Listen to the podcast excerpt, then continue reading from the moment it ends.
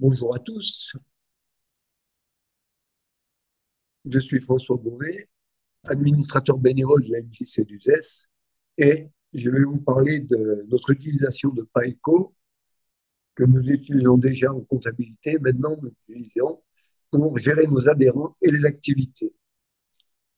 Je vais vous présenter rapidement donc comment nous procédons. La première chose, c'est la possibilité donc de rentrer un fichier des membres d'un ancien logiciel ou d'une liste qu'on a fait nous-mêmes. Donc en tapant ici sur membres, vous voyez qu'on va dans fiche de membres et il va falloir, si vous importez ce que permet le logiciel, votre fichier membre, il va falloir que les items des différents euh, de la fiche membre correspondent à, celui, à ceux de votre fichier importé. Et pour cela, vous pouvez effectivement, avec les petits ascenseurs qui sont à droite, modifier l'ordre des différents items que vous avez dans votre fiche membre. Donc, vous verrez, c'est assez simple à faire.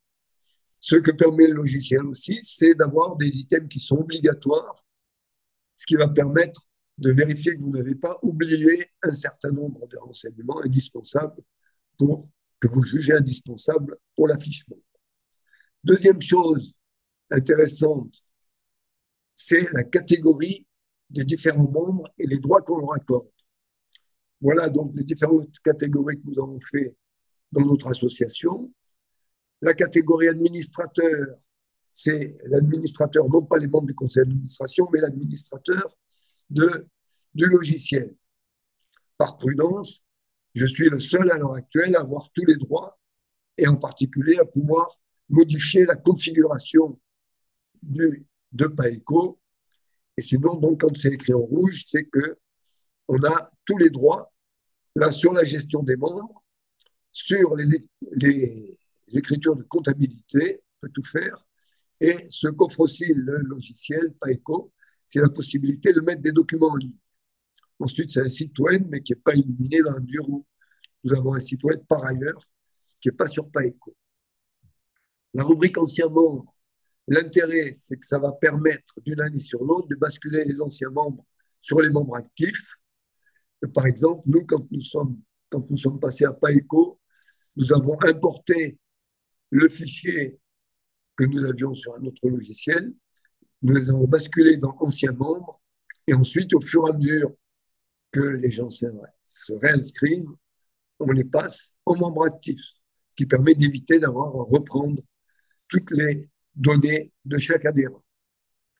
Au niveau du conseil d'administration, vous voyez que là, c'est en catégorie verte, c'est-à-dire que dans le but d'éducation populaire, pour que les membres du conseil d'administration puissent se former, ils ont accès en lecture et en consultation à l'ensemble des données des adhérents et à l'ensemble des données de comptabilité.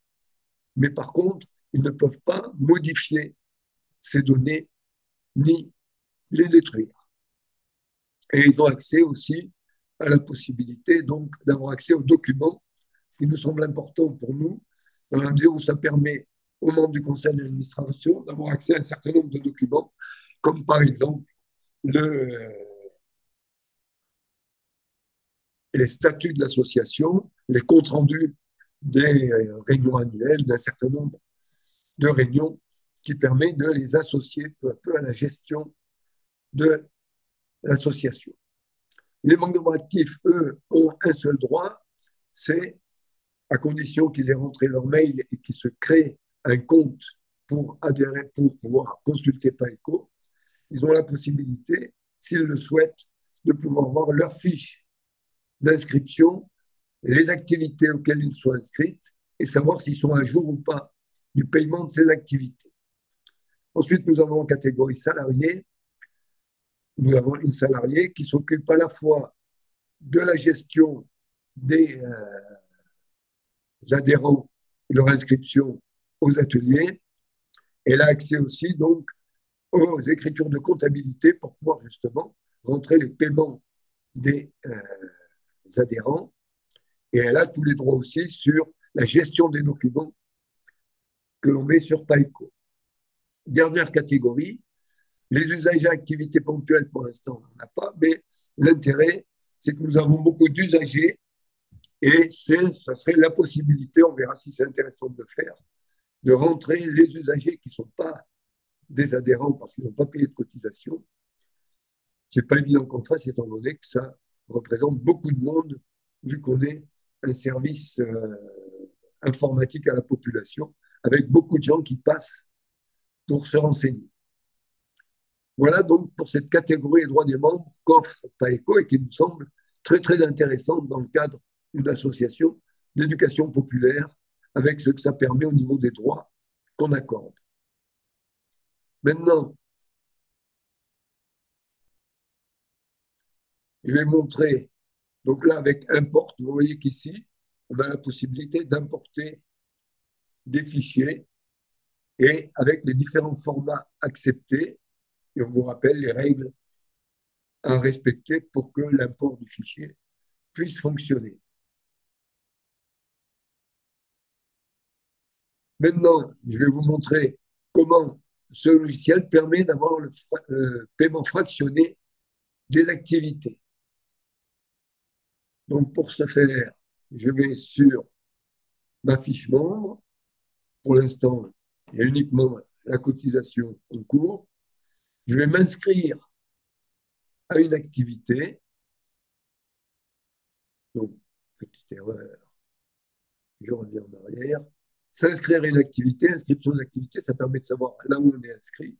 Voilà, s'inscrire à une activité. Je vais m'inscrire à l'activité mosaïque. Donc, je clique sur atelier, activité mosaïque. Vous voyez qu'il y a trois tarifs possibles, tarif à la séance, tarif trimestre, et puis là, pour des paiements de l'an dernier qui avaient déjà été effectués avec, donc, ils avaient droit à une séance ou deux séances gratuites. Et là, vous voyez que dans la mesure où je m'inscris à Mosaïque, j'ai la possibilité de marquer l'inscription comme payée ou pas. Là, je vais le payer, après je vais la supprimer. Et là, je vais m'inscrire au trimestre.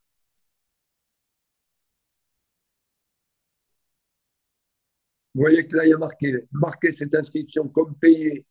Comme je vais la payer en première fois, je vais décocher en plusieurs fois, je vais décocher cette case. Et au lieu de payer cent cinquante euros, je vais payer cinquante euros. Le règlement obligatoire, on peut le payer soit par chèque, à ce moment-là, quand on déposera les chèques, ça apparaît sur la banque, soit par la caisse. Là, je vais faire le règlement par caisse avec le projet analytique Mosaïque qui existe dans la comptabilité et donc qui apparaît déjà. Je vais sur enregistrer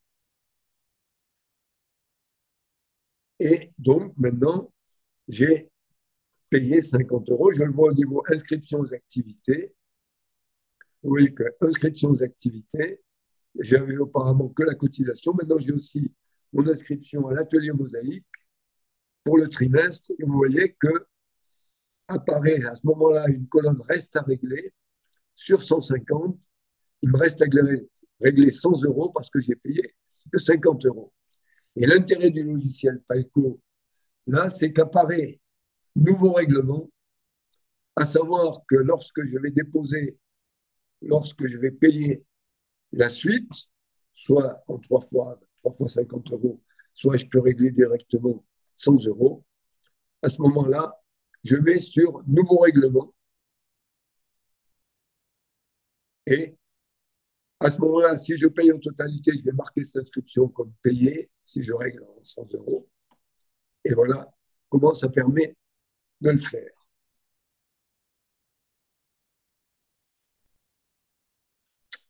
Voilà ce que je voulais montrer sur Paheko.